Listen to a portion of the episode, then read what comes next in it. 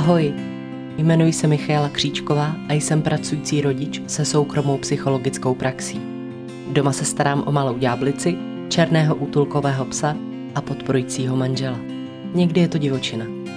Ale pochopila jsem, že největší divočinu si nosíme sami v sobě.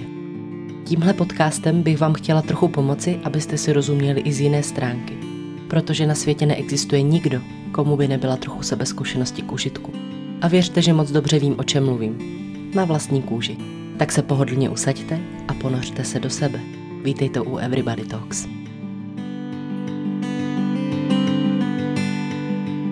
Ahoj, ahoj, vítám vás u dnešního podcastu. Chtěla bych vás přivítat u tohodle naprosto jedinečného dílu, protože je to takový výroční díl. Dneska tady totiž máme epizodu číslo 52. Takže to je taková moje malá osobní výhra. Já jsem si úplně původně říkala, že tomu natáčení dám rok a že ten rok to budu dělat pravidelně a vlastně fakt to zkusím každý týden. Mým cílem bylo, aby jsem si trochu vybudovala publikum, aby to někoho vůbec zajímalo, to, co tady budu dělat, protože co si budeme říkat, ono je to přece jenom dost časově náročná sranda, někdy i finančně náročná sranda, bohužel. Takže jsem si prostě dala nějaký takový jako deadline, kdy si to celý vyhodnotím. No a ten časový deadline jsem nestihla, protože to jsem nějak v tu dobu neřešila. Ale dneska tady máme epizodu 52 a rok má 52 týdnů. Takže ten můj vítězný deadline je tady teď. A já vím, ještě mám pár epizod podcastu se ségrou, ale těch 52 epizod, těch je jenom mých. Jenom mých s některýma rozhovorama i třeba, ale primárně teda v hlavní roli já. Wow, to je to hrozně moc práce, je v tom hrozně moc hodin, duše, srdce, emocí, je tam toho hrozně moc a já vám děkuju za to, že jste tady se mnou, že jste mýma posluchačema, ať už náhodnýma, nebo těma věrnýma od začátku, nebo prostě si vybíráte jenom některé epizody, tak jestli si vybíráte jenom některé, tak doufám, že si poslechnete i tudle, i když teď v tuhle chvíli je jasný, když to slyšíte, že to posloucháte. A dneska se tady dozvíte zase něco víc osobního. Ráda bych s váma mluvila o svojí cestě k psychologii a psychoterapii otevřeně. A taky na konci bych vám ráda něco řekla o tom, jak si představuju další fungování podcastu, tak, abyste byli v obraze, protože nějaké malé změny chystám. Takže vítejte u mé výroční epizody. Dneska bych to chtěla teda pojmout trošku víc osobně, protože navedla mě na to teda Renča z Ordinary Life, kdy právě říkala, jestli taky nechci natočit něco o té své cestě, protože se jí zdálo, že by to pro vás mohlo být zajímavé a inspirující. A já jsem se nějak na tu myšlenku ladila a vlastně jsem si řekla, že tohle je naprosto asi dokonalá příležitost k tomu, abych něco takhle osobnějšího zase udělala. Na začátek je potřeba si říct, že nikdo z mojí rodiny není psycholog, nikdo není ani lékař a mě by psychologie nikdy ani vlastně nenapadlo, že bych chtěla dělat, protože spíš mě ten můj směr zájmu tak jako naháněl do takového showbiznisového vzevření, kdy já jsem hrozně ráda zpívala jsem ráda solově a ty moje myšlenky pak a i přípravy pak vedly k tomu, že bych chtěla jít na konzervatoř a věnovat se teda té umělecké dráze. No a vlastně za tímhle jsem si nějak tak šla, na základní škole jsem šla na gymnázium všeobecné, protože jsem si nebyla úplně jistá touhletou uměleckou dráhou a nic jiného mě nezajímalo. Takže jsem zvolila gymnázium stejně jako většina z vás, kteří taky nevěděli na základní škole, co dělat, tak taky třeba zvolili gymnázium. A nutno říct, že mě to tam úplně nenaplňovalo. Spousta těch hodin chemie a fyziky a tak dále a tak dále. A nenaplňovalo mě to až do doby, kdy jsme si ve 3. ročníku vybírali volitelné semináře, A já si pamatuju, jak jsem se svojí kamarádkou Míšou a kamarádkou Týnou stála před těma papírama, co vyvěsili nám na nástěnku před ředitelnou. A teď jsme si vybírali, jaký tam jsou ty možnosti. A byla tam psychologie osobnosti, což mě strašně zaujalo, protože to mělo hrozně dobrý popisek, teď už si nepamatuju jaký, ale určitě tam hrálo roli to, že to bylo samozřejmě období, kdy já jsem se sama v sobě moc nevyznala a přišlo mi strašně lákavý trochu porozumět té osobnosti. A určitě jsem v tom viděla i to, že bych chtěla trošičku víc rozumět sama sobě. Takže nakonec jsem se tam zapsala a bylo to dost zvláštní, protože nikdo z mých jiných kamarádů se tam nezapsal. Chodila jsem tam jenom já sama ze třídy, což mi nebylo úplně podobný. Radši bych tam chodila třeba s nějakou svou kamarádkou, ale tohle bylo prostě natolik lákavý, že mě to chytlo. A začala jsem teda chodit na tenhle seminář, který byl skvělej, mě hrozně bavil, hrozně mě bavilo si číst tu beletrickou literaturu, začala jsem si hodně číst o terapiích, začala jsem hodně číst Jaloma, takovou klasiku, ale i další terapeutické příběhy. A strašně se mi líbila psychoterapie.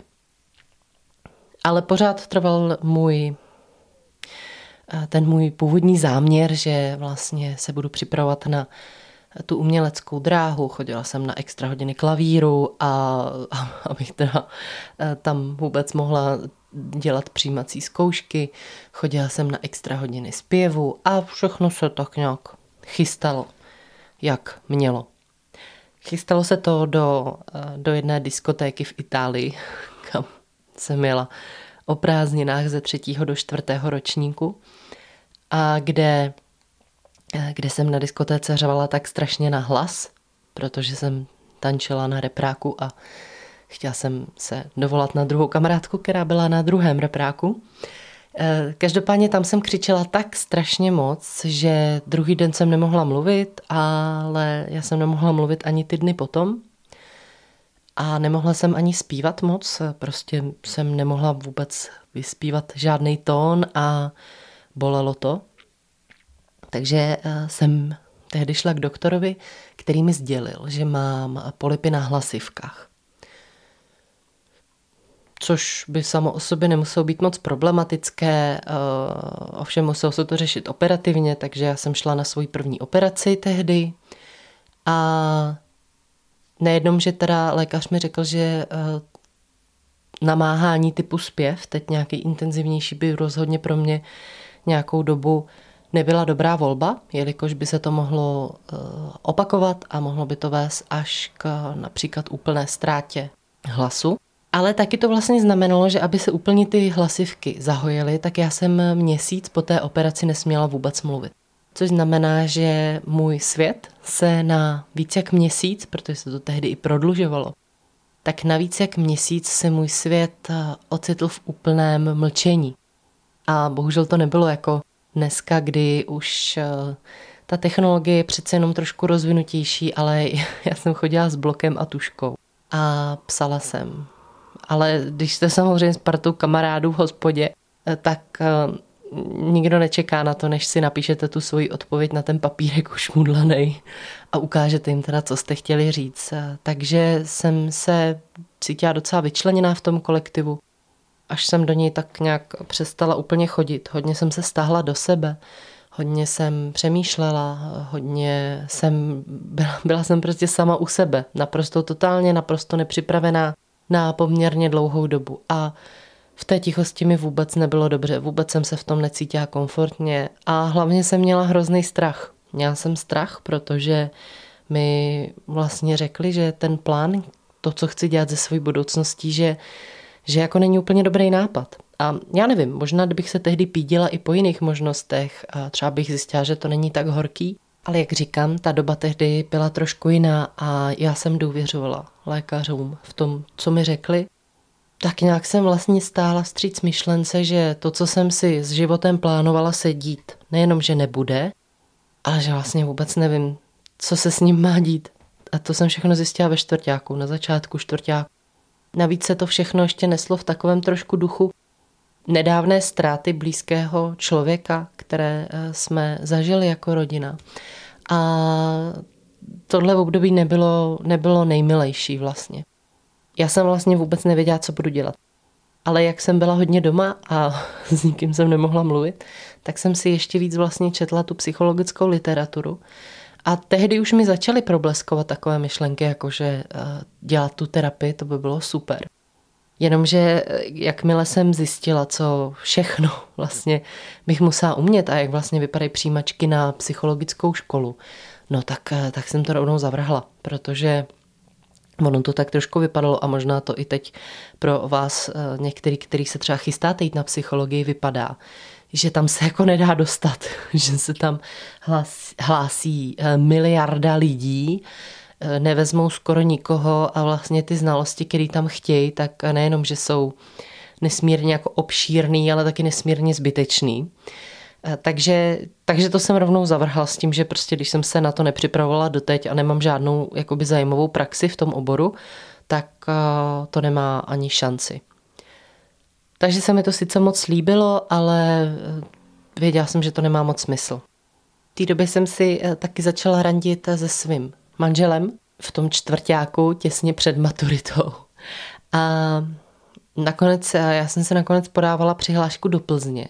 Chtěla jsem jít učit češtinu, což těm, kteří si se mnou někdy dopisovali nebo po mně něco kontrolovali nebo se mi poprosila, aby mi udělali nějakou korekturu, tak ti se určitě teď velmi smějí. Protože jediný vlastně důvod, proč jsem chtěla jít studovat ten obor, tak bylo proto, že to byl dvojobor s psychologií. A mně to přišla jako jedna z mála cest, jak se k té psychologii alespoň trošku dostat. Ale cítila jsem, že to rozhodnutí je strašně špatný. I když jsem byla na zápisu na té škole, tak mě bylo vlastně do breku. A vůbec jsem si neměla představit, jak budu fungovat, jak budu dojíždět do Plzně, jestli tam budu někde žít. Teď měla jsem kluka tam u nás, že, takže se mi nechtělo ani dojíždět. A najednou se tam prostě zjevilo takové jako rozhodnutí, který, já vím, že jsem to tehdy probírala právě s tím klukem, že, se kterým jsem chodila pár měsíců, takže ještě vůbec vlastně neměl co kecat do mý budoucnosti. Ale že jsem s ním probírala, jak vlastně jako jsem nešťastná z toho rozhodnutí a jak bych ale hrozně chtěla dělat tu psychologii, ale jak vím, že nemám šanci se nikam dostat. Můj manžel byl tehdy jeden z prvních lidí, kteří vlastně mě podpořili v tom, že proč bych to neměla jít zkusit, že jsem velmi schopná a že přece je úplně v pořádku, když teď na tu školu nepůjdu a ten rok dám přípravě na vysokou školu. Což pro mě, pro takovýho šprta tehdy, který rád si jako plnil ty věci, tak pro mě to byla jako hrozně obtížně přijatelná myšlenka. Ještě horší vlastně pro mě bylo to konfrontovat s rodičema, který vůbec nic o psychologii nevěděli a ani nevěděli, jestli to je dobrý obor, jestli je to jako zajímavý obor, jestli vlastně, co z toho budu dělat, že jo, kdo ze mě bude. Takže já si ještě pamatuju, jak jsme měli takový jako rodinný oběd v jedné italské restauraci, kde já jsem se jako obhajovala před těma rodičema, že bych chtěla jít tohle studovat a že by to teda znamenalo, že na tu školu, kam jsem se zapsala vysokou, že teda nepůjdu a že vlastně jako rok trochu proflákám. A bylo zajímavé, že mě podpořili pro mě. Já jsem asi moc nečekala, že by mě podpořili. Takže nastal takový jakoby dlouhý rok mý přípravy na studium vysoké školy. Přihlásila jsem se do vzdělávání, chodila jsem na takový ten kurz, že jo, a přípravný psychologický, který byl hrozný. A musím říct, že díky tomu mám silné pochybnosti o přípravných kurzech. Nejvíc jsem se samozřejmě naučila sama. Strašně moc jsem četla, přečetla jsem neuvěřitelné množství knih. To mi vždycky šlo, já jsem vždycky ráda četla a teď mám taky doma velikou knihovnu a vlastně jako to bylo jedno z prvních přání, kterých jsem si přála mít v bytě, velikou knihovnu. Takže knížky já jsem vždycky milovala, takže jsem četla jak děs, koupila jsem si Atkinsonovou, což je prostě must have pro všechny lidi, kteří chtějí studovat psychologii. Pro vaši takovou představu je to gigantická kniha, která váží asi 5 kilo. Nedá se číst jinak než na stole, aby se jí úplně nezničila vazba. A nejhorší je, že já jsem ji ani celou nepřečetla. Ani jsem ji celou nepřečetla, protože to vlastně bylo trochu nezáživný.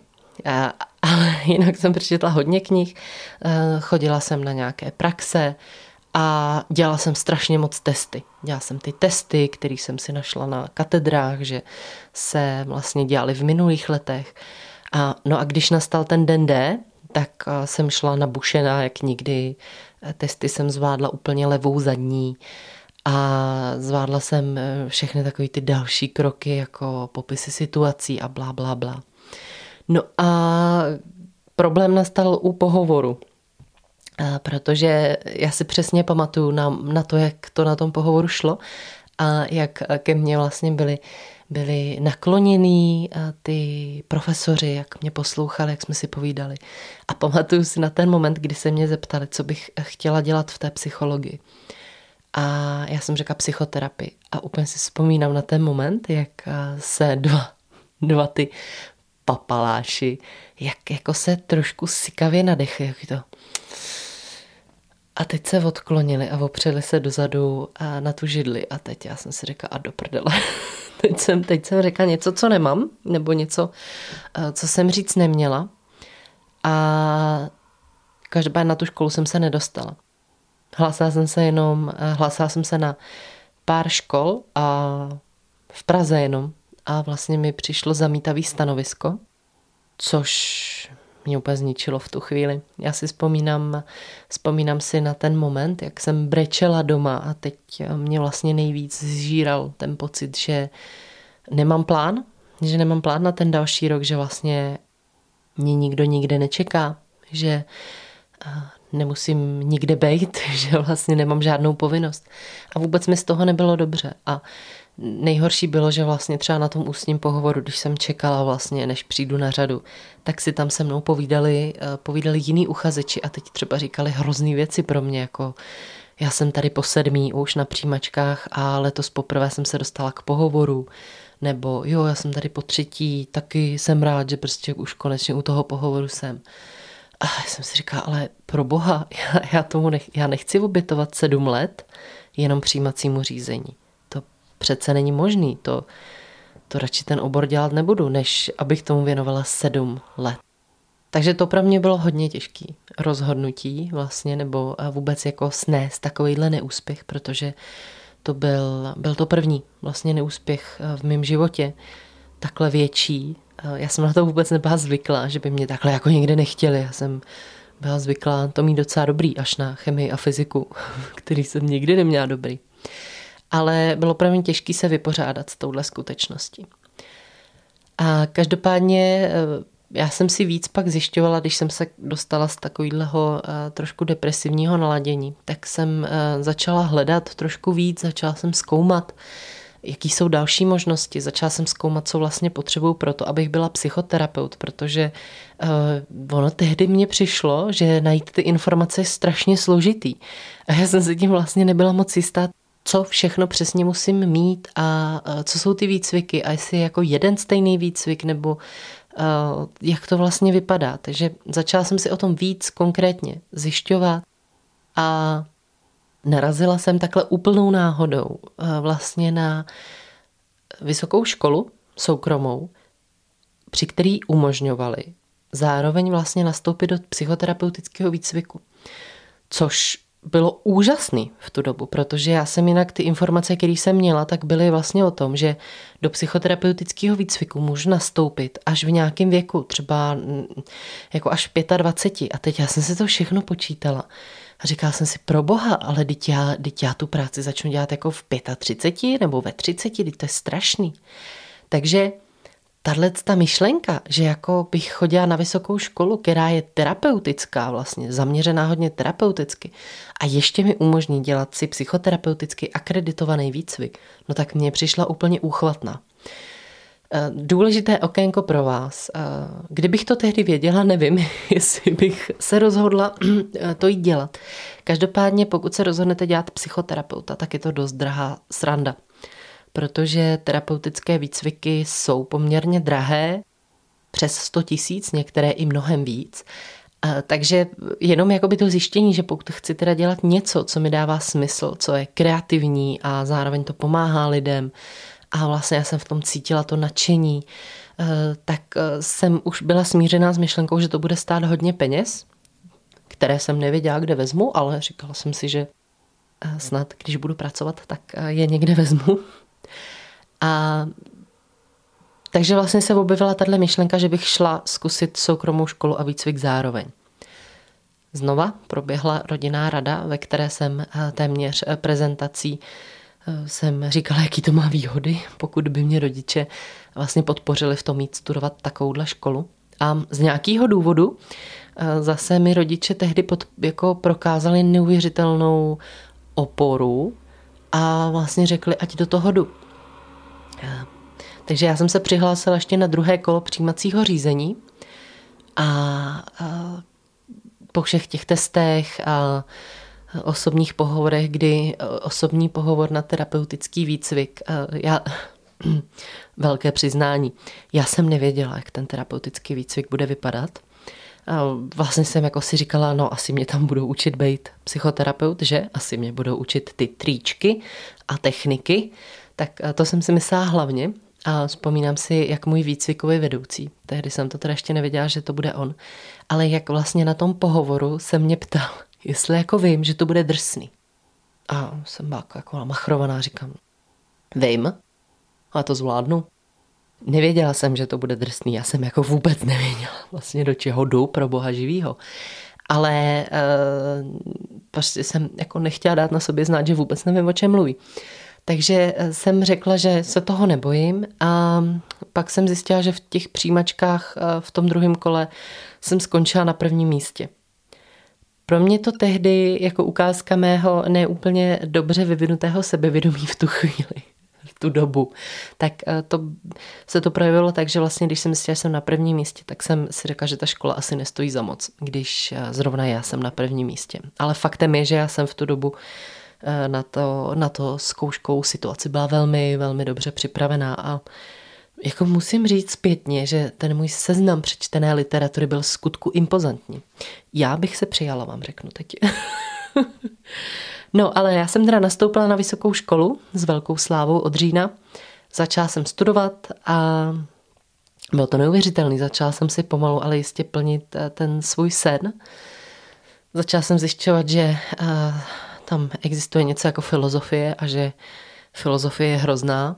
A to jsem si pak rozmyslela ve chvíli, kdy jsem narazila na novou přednášející Anu Hogenovou, která je naprosto geniální, pokud vás zajímá filozofie, ale z jako různých zdrojů vám to zatím nedává úplně smysl, tak paní Hogenová je naprosto geniální. A i těm lidem, kteří možná nemají rádi filozofii, tak po jejich přednáškách ji začnou mít rádi.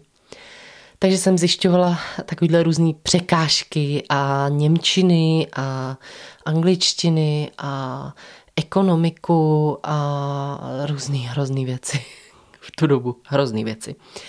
No ale taky vlastně jsem nastoupila do toho terapeutického výcviku a s hrůzou jsem zjistila, že vlastně terapeutický výcvik je ta sebezkušenostní část, protože vy musíte mít splněnou určité množství hodin sebezkušenosti a že ta sebezkušenost vlastně znamená skupinová terapie.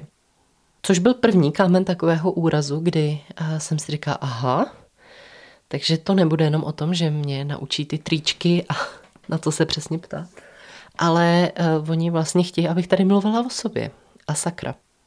Nastalo dlouhých 5 let, velmi dlouhých 5 let sebezkušenosti, kdy vlastně já jsem poprvé v životě se někomu takhle hodně intimně otvírala a to ještě vlastně skupině nějakých jako 13 lidí. V situaci, kdy jsem moc nerozuměla, nevěděla jsem, co mám dělat a zažívala jsem strašné množství vzteku. Odešla bych asi milionkrát, kdyby jsem věděla, že nepotřebuju ten papír. Nesnášela jsem to, nesnášela jsem svoje výcvikový vedoucí. Párkrát jsem na ně byla dost zlá. Tehdy jsme měli i jako součást vlastně výcviku za úkol psát si svůj vlastní deník, což mě tato aktivita naprosto znechucovala, odpuzovala, nenáviděla jsem jí a psala jsem si ho a byl to vlastně jako takový deník plný jako naštvání, frustrace, agrese, já když jsem se ho teď zpětně četla, tak mě vlastně hrozně překvapilo, jak jsem se cítila tehdy a jakou holkou jsem byla. A teď se možná začínáme dostávat do trošku těch těžších částí tohohle mýho vyprávění, protože zrovna v tu dobu, kdy já jsem byla ve výcviku, tak můj život vlastně jsem zažila úplně nejhorší roky svýho života, který se týkaly mojí rodiny. A teď zpětně, když to hodnotím, tak moc dobře vím, že vlastně to, že jsem v tom výcviku byla, že to má velký podíl na to, že ty situace jsem zvládla bez nějakého poškození, bez nějakého depresivního naladění, bez úzkostného naladění. Že díky Bohu vlastně za to, že ta skupina tady tehdy byla a že já jsem tím výcvikem prošla. Přece jenom bylo to 5 let a je to tak, no, když nastoupíte do výcviku v určitém věku, tak nikdo nemůže vědět, jak za 5 let bude vypadat váš život. Nikdo neví, jestli nakonec skupina bude končit i s dětma, jestli vlastně tam nebudou nějaký svatby. To všechno vlastně se děje v průběhu. Přece jenom jde spolu obrovský kus cesty. Takže jsem studovala, do toho jsem si dělala výcvik a postupně jsem se začínala víc a víc dobře cítit v tom, kým jsem, jaká jsem a to moje sebepojetí a sebehodnota začala velmi narůst. A vzpomínám si na několik jako klíčových momentů, který bych tady s váma ráda sdílela, protože on žádný učený z nebe nespad a já jsem si tou terapii taky prostě musela projít, abych tu práci mohla dělat dobře, protože my terapeuti, používáme jako náš pracovní nástroj naší osobnost. A jako takovou se o ní samozřejmě musíme starat, protože ve chvíli, kdy jsme frustrovaní, nespokojení, jakýmkoliv způsobem nějak takhle poškození, tak tu práci nemůžeme dělat dobře, i kdyby jsme chtěli. Pokud neznáme svoje limity, pokud neznáme témata, se kterými nemůžeme pracovat, tak tu práci nikdy v životě nemůžeme dělat dobře.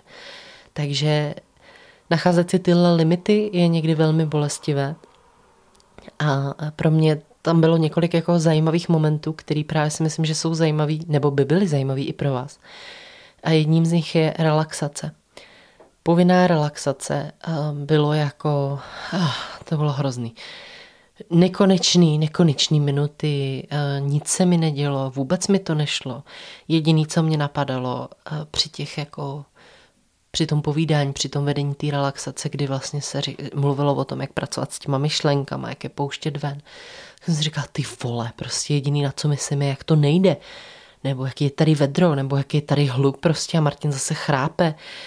Já jsem měla pocit, že se to v životě nenaučím, že to nejde a dokonce jsem si myslela, že to možná i ty lidi jako předstírají, že to přece nemůže nikomu jít, ta relaxace. A tak to byl takový jako moment, protože pak se jednou stalo, že při jedné relaxaci já jsem najednou měla opravdu pocit, že se moje tělo propadlo do podložky. A dodnes nevím jak to, že došlo najednou k takovému posunu, prostě najednou to tam bylo a od té doby to tam je a já od té doby relaxace naprosto zbožňuju a zbožňuju ten pocit, kdy se to tělo takhle dokonale zvládne uvolnit a ta mysl. Tak to byl takový první moment. A druhý moment vlastně byl pro mě ten, když mi ta skupina moje výcviková dávala zpětné vazby k mému posunu, k tomu, co si o mě myslí. A já si vzpomínám, že tam zaznělo jako tolik dobrýho, tolik skvělýho, vlastně tolik pochvaly, že já jsem tehdy nebyla tu pochvalu ani schopná unést. A že jsem musela svoji skupinu poprosit o to, aby už toho nechali, protože moje chuť opustit místnost už začala být téměř k nevydržení. A taky si vzpomínám na vlastně ukončení té skupiny. A vzpomínám si na různý takový dílčí jako právě procesy, kdy vlastně jako to moje smýšlení toho světa se tak rozšiřovalo. A takový třeba jako momenty, kdy já jsem zjistila, že vlastně doma u nás se moc neobjímáme a že bych si to vlastně přála. A vzpomínám si, jak jsem to pak nosila domů, tyhle ty myšlenky. A jak jsme se s mojí mámou zkoušeli objímat, aby to nebylo divný. Vzpomínám se na to, jak ve třetím ročníku, teď nevím, jestli třetí nebo čtvrtý, tak byly vlastně setkání, kam jsme si přivedli rodinný příslušníky. A jaký to bylo jako zajímavý přivést tu moji rodinu a tu moji mámu a mého partnera do toho jako světa, jak bylo zajímavý prostě vidět ty ostatní rodiny příslušníky, o kterých jsme tam velmi často dost intenzivně mluvili. Vzpomínám na to hrozně krásně, na to období a zároveň stejně jako mi to tehdy vlastně řekl ten můj výcvikový vedoucí při tom přijímacím pohovoru. To byly jedny z nejtěžších let mýho života, protože jsem bojovala sama se sebou a protože jsem potřeba překonat sama sebe a spoustu svých věcí, abych mohla vyrůst. Takže když vlastně ke mně někdo chodí do terapie a teď se bojí toho procesu, nezná ho, nechce ho, má pocit, že se nikdy nic nezmění, tak já ho vlastně v tomhle hrozně chápu, protože já tyhle pocity pro Boha živýho, já jsem je tak znala. A zároveň mám velkou víru vlastně ve funkčnost terapie, protože ty změny, které to s lidma umí udělat, a teď nemyslím jenom sebe, myslím a všechny ty změny, kterým jsem kdy přihlížela, tak ty změny, které u motivovaného klienta můžou proběhnout, tak jsou neuvěřitelné. A dokonce i u méně motivovaného klienta, jako jsem byla já, který je ale motivován papírem, tak i to dokázalo překonat hodně bariér. Takže po 5 letech jsme zdárně ukončili sebezkušenostní část, ukončili jsme teoretickou část, protože ono to má několik jako různých bloků. Musíte, abyste byli terapeuti, tak musíte mít vystudovanou buď jednooborovou psychologii nebo vysokou školu s humanitním zaměřením. Musíte mít právě tenhle ten terapeutický výcvik, ve kterém je část sebezkušenostní, což je právě tato terapeutická část, je tam část teoretická, teď nevím přesně, kolik je to hodin, jestli 200 nebo víc. Musíte tam mít víc jak 100 hodin supervize, musíte tam mít alespoň, teď nevím, jestli 50 zase nebo víc hodin individuální terapie. Musíte tam mít závěrečnou zkoušku po všem tomhletom, co absolvujete. A pak teprve vlastně tehdy jste terapeuti. Plus ještě takové zajímavé okénko, samozřejmě ty hodiny supervize si platíte, takže když máte 100 hodin supervizí a jedna supervize stojí třeba 1000 korun v tu dobu, sami si můžete udělat okénko na to, kolik zhruba stojí být psychoterapeut a jak to tak jako je. Takže to byla terapeutická cesta, kdy já jsem se pak rozhodla, že vlastně bych chtěla jít ještě dál, že bych chtěla být klinický psycholog, což je u nás zase takový jako další level toho vzdělávání, kdy vlastně potom, co všechno tohle ukončíte, tak můžete nastoupit do akreditovaného zařízení, což jsou buď nemocnice nebo nějaké ambulance, kde máte svého vedoucího a vlastně dalších 5 let při plném pracovním úvazku se vzděláváte a ukončujete to zkouškou. 5 let při plném pracovním úvazku, což znamená, že když máte menší pracovní úvazek, například půlúvazek, tak se ta doba o to prodlužuje. Takže když máte půlúvazek, tak se vzděláváte 10 let. A pak jdete na zkoušku. Takže já jsem se rozhodla jít ještě touhle cestou, ne teda úplně hned, protože nejdřív jsem nenašla práci v zdravotnickém zařízení, ale našla jsem jinou úžasnou práci, která zase zpětně mě v té terapii neuvěřitelně naučila a byla skvělá a jak říkám, organizace Kaleidoskop, kde jsem vlastně hned po škole tak jak nastoupila, tak byla naprosto úchvatná práce, plná odborníků, která mě naučila strašně moc do praxe, ale strašně moc. Neodcházelo se mi odtamtud vůbec snadno.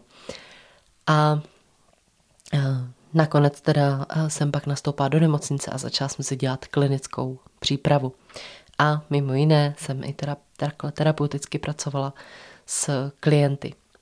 Ale samozřejmě naše práce jako nikdy nekončí, naše vzdělávání nikdy nekončí. Když tuhle práci chcete dělat dobře, tak supervize máte i když už je nepotřebujete jenom do toho svého deníčku, aby vám to uznali, ten výcvik, ale chodíte na ně normálně. Když potřebujete, tak si zajdete za svým terapeutem. A hodně terapeutů to tak má, že má vlastně někoho svého, ke komu si občas dojde, když potřebuje, jednou za půl roku, jednou za rok, jak to vlastně cítí. A tahleta naše práce je o neustálém vzdělávání, je o neustálé práci sama se sebou, protože, jak říkám, ti z nás, co to chtějí dělat dobře, tak se prostě o sebe musí starat. A taky vlastně touhou to posouvat dál, koukáme po jiných výcvicích a po dalších kurzech a tak dále a tak dále. Takže ta cesta je úžasná. Já jsem hrozně ráda za to, že jsem se rozhodla vystudovat tenhle obor, protože mi dává obrovskou svobodu v tom, že když mě jednou přestane bavit psychoterapie, tak já můžu dělat cokoliv jiného v našem oboru, co ale bude tak vlastně odlišný, že budu mít pocit, že stejně dělám něco jiného. Ale já psychoterapii vlastně miluju. Miluju ji, jak se každému klientovi nastavuje víceméně na kůži, jak každý potřebuje něco jiného, a nejvíc miluju ty malinký, drobný změny, který mají obrovský dopad v životě klienta. A občas mi přijde, že jsme jak hodináři, který vlastně společně koukají na ten hodinový strojek a teď tam dělají ty malinký, drobný posuny a zkoumají, jak vlastně, jak se to projevuje a jestli je to také dobrý, jestli je to fajn, nebo jak se cítí. Takže já svoji práci zbožňuju a musím říct, že jsem strašně ráda za to, že mě tehdy ten kluk, co jsem s ním byla pár měsíců a teď s ním mám dceru, takže mě ten kluk tehdy podpořil v tom, abych šla udělat něco, co mi přišlo absolutně jako nereálný, abych se zbavila nějakého předsudku o soukromých školách a šla jsem do toho, a abych i přes všechny ty finanční útrapy, ze kterých se mi někdy jako valily oči z důlku, tak abych prostě tou cestou pokračovala, protože i díky tomu teď sedím tady u tohohle podcastu a občas od vás čtu naprosto úžasný, dojemný zprávy o tom, jak je pro vás ten podcast důležitý, jak pro vás konkrétně k něčemu byl zajímavý, jak vám pomohlo si něco uvědomit, jak jste šťastný za to, že vlastně něco takového tady je. A dojímá mě to, protože dnes a denně se přesvědčuju o tom, že tahle práce může měnit lidský životy, a já jsem hrozně šťastná a hrdá na to, že můžu toho být součástí. Takže to byla taková moje terapeutická cesta, nebo cesta k té terapii, která není u konce. To moje vzdělávání, pořád jsem v klinické přípravě, pořád mám rozpracovaný doktorát, pořád pokukuju po dalším terapeutickém výcviku, prostě pořád. A knihovna už taky mi přestává stačit. Už musím expandovat do pracovny, protože už té literatury mám příliš mnoho. Takže doufám, že i třeba pro vás bude tenhle můj osobní příběh možná inspirující v tom, že někdy něco nemusí jít z velmi dobrýho důvodu a někdy nějaké věci mají sednout jako prdel na hrnec. Říká se to také, že neříká se to obráceně. No, už to tam také nechám. A že možná mě zase skrze to trošičku víc poznáte. No ale já jsem vám ještě slíbila na začátku, že se trošku podíváme na to, jak vlastně bych si teď představovala fungování tohohle podcastu. A já jsem se rozhodla, že vlastně s tím 52. dílem, že si dám svobodu. Že se nebudu svazovat tím, že jednou týdně musí být podcast, že se nebudu svazovat tím, že to musí být úterý, a zároveň vím, že chci nadále točit podcasty. Takže dávám si svobodu, nebudu vám slibovat v tom, jak pravidelně budou podcasty vycházet, protože nevím, chci to dělat víc podle toho, jakou energii na to budu mít, ale podcasty plánuju i nadále točit pro vás a budu moc ráda, když mi budete pomáhat i nadále sdílet, protože Vaše sdílení jsou nejlepší prostě. Nejvíce to dostane k lidem, každý vaše olajkování, každá podpora, tak to je prostě strašně znát. Takže jestli chcete mi v tomhle být nápomocný, tak prosím běžte do toho, sledujte mě na profilu mk.everybodytalks a já za vás budu ráda za takovouhle pomoc. Děkuju vám, že jste to doposlouchali až sem, že jste si pustili osobnější příběh, no a budu se na vás těšit. Nevím, jestli další úterý, ale rozhodně se na vás budu těšit při dalším podcastu. A děkuju za skvělých, úžasných 52 epizod a za to, že každou jednu z nich jste poslouchali a reagovali jste na ní. Děkuju. Ahoj.